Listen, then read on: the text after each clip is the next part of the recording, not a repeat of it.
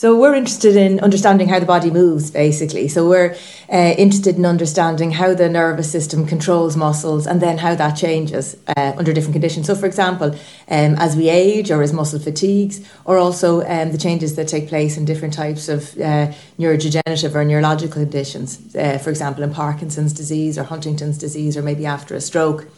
Um, so really signals uh, are communicated around the body using electrical impulses. So very small little current and voltage pulses. So in many ways you can look like look at it like an engineering system and you can use engineering methods to try to understand how that communication uh, works. So we, on, on the engineering side, the, the two main tools we use are one is computational modelling. So we can build up quite detailed models of networks of neurons within the brain or of all of the different muscle fibres within the muscle and the electrical fields that they generate. And we can use those to try to understand the mechanisms by which it works and then by which it changes under these different conditions.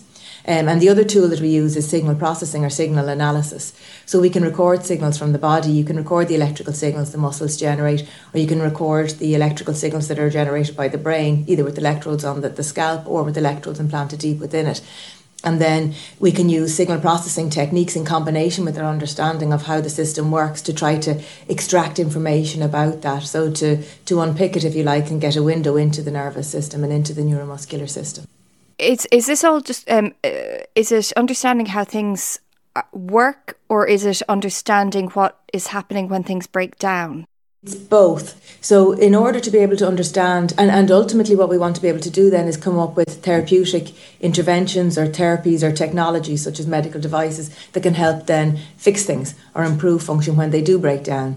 So, the first part of it, I suppose, is to understand really how things work um, in the let's say normal conditions or under healthy conditions then we understand what they should look like for example what those firing patterns of those nerves are then that allows us to look at them in um, pathological conditions or diseased conditions and you can see what those differences are and then that could shed some light on what's going wrong and what you need to do in order to try to restore the function that's been lost you know be that movement and the sort of stuff that we're interested in.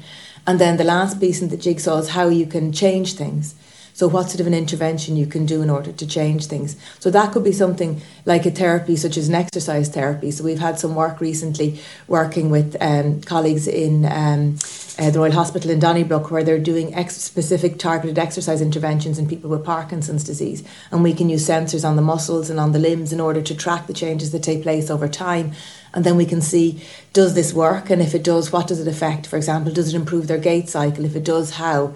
Does it change the coordination of the muscles? Um, does it change fine motor control or just big movements? Um, and then that provides some quantitative information on that.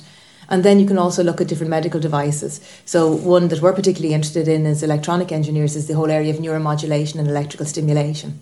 So you can electrically stimulate nerves and muscles by um, applying small currents or voltages to them using electrodes, either the skin surface or implanted within the body. Uh, and one area there that we've a particular interested in is deep brain stimulation for Parkinson's disease. So there they implant electrodes within the brain and they stimulate neurons in the surrounding area and they change their patterns of activity. And it's very effective um, in restoring lost movement, lost uh, motor function uh, but the mechanisms aren't fully understood. And from an engineering control system, it's relatively simple.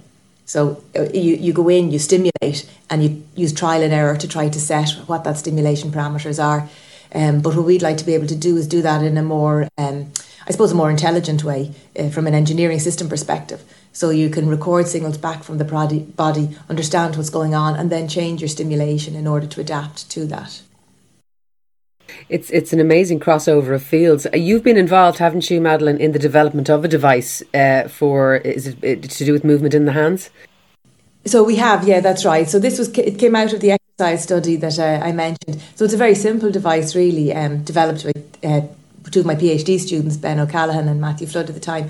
So it just uses accelerometers placed on the hand um, and it can measure um, finger contact times during the sort of tapping tests that they do within the clinic. So normally the clinician will look at the patient and they'll judge, um, you know, they'll judge their movement in a kind of a, a qualitative way or um, subjective way. So what we wanted to be able to do is to track that over time and to look at the changes over time. So it's a simple device that can track the amount of tremor in the limb and also then the fine motor control and give you some um, some in, hard hard sort of information or numbers on that that you can use in order to, to quantify um, improvements in motor control. The deep brain stimulation aspect, um, I do remember, I think it might have been um, Insight's first uh, SFI review, where you showed a video of a patient with Parkinson's who was walking down a hall with huge tremor, and then after implantation of a device, I think it was almost like a transformation. That's right. I mean, it looked like the, something from science fiction almost. What stage is that sort of um, technology at now? Is that actually in use? Oh, it is. It's a very much a mainstream technology. So it's been implied in about um, the numbers aren't exact, but somewhere between 250, you know, somewhere around 250,000 patients worldwide. So it's an established therapy for Parkinson's disease at the moment, and also for essential tremor, and then it's used um, also for obsessive compulsive disorder and for specific um, uh, motor disorders as well, including dystonia sometimes. So it's it's very well. It tends to be used now in patients who stopped responding to medication. Um, so patients who had responded to medication but for whom the medication is no longer effective and then they will generally be um, you know considered for, for deep brain stimulation. So it's, I mean, the, the DBS devices by one of the companies who manufacture them, um, Boston Scientific, are all made in Ireland as well. They're manufactured in Clonmel, but it's very much a, essentially it's like pacemaking for the brain. You know, we're familiar with cardiac pacemaking that's been around a long time, and it's doing something very similar to the, the neurons in the brain instead of the, the cardiac cells in the heart. That's extraordinary. And are you networked into a global um, research infrastructure on this? Or Are there a lot of people working on this all over the world? There are. There's different groups working on it all over the world. Uh, we've collaborators uh, in Europe. Um, we've collaborators in Paris. We've uh, different groups that we're working with. We've um, in, in in a different area in Huntington's disease. We're working with the group who are looking at uh, wearable sensing to measure physical activity, sleep, and nutrition in individuals with Huntington's disease at different sites throughout Europe, um, and that's been led by Cardiff University. So it's uh, certainly you, there is a it's it's an area that is being um, you know that there's a lot of work being done in worldwide.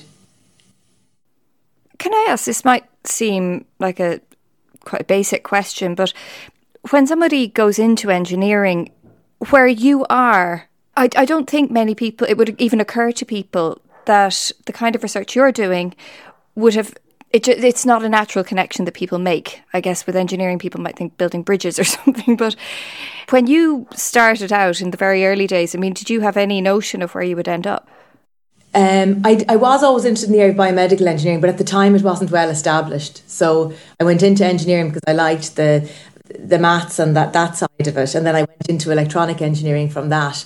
Uh, but I always had an interest in biomedical. I, I always was interested in that interse- intersection between medicine and engineering.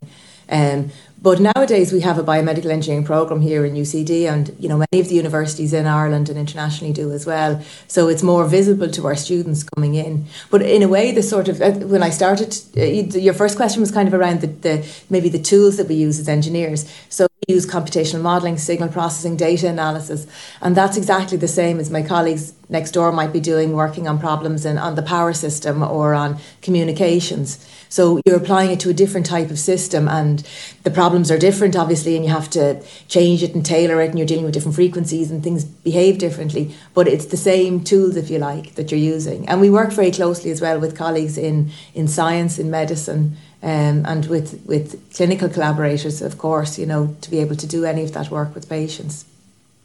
What are you? Um, what What does the next couple of years hold for you? What are you working on at the moment, and where are you sort of going? So at the moment we're working in the well the, the study I mentioned in Huntington's disease is one that we're sort of in the middle of at the moment. We have um, we're still working in the area of deep brain stimulation on developing closed loop strategies. So um, algorithms that would allow you to sense information from the body and then to change the maybe the frequency or the amplitude of the pulse duration of the stimulation in response to that. So it could respond to changes in the patient's symptoms, you know, that occur within the day or over over weeks or months. Um, and then we also have studies started as well in trialing those. So we, we develop them and test them on our computational models. And then we're starting, uh, we've small preclinical tests started to be able to test them, their efficacy or show proof of concept. Must be very exciting. It is, it's very exciting. It's very interesting. It's always interesting. Yeah. I can imagine too that it must be very exciting to know that some of this research is being translated here in Ireland. It's not just it's not you know the way sometimes you can do a little piece of it and then it tends to leave Ireland, whereas in the in the device development section, Ireland is actually quite front and centre. Am I right? That's right. It is. It, it's very much so. Um, the medical device industry in Ireland is um, is huge. Um, and the it's it's a huge employer and a, there's a lot of R and D now taking place in Ireland as well. And it's great when you see our graduates coming through as well. You know, they get placements in the so our biomedical engineering students are coming through and they're getting placements in industry and they're going off to work in industry in the area, you know, in which they've trained and which they've gone into, which is really nice to see.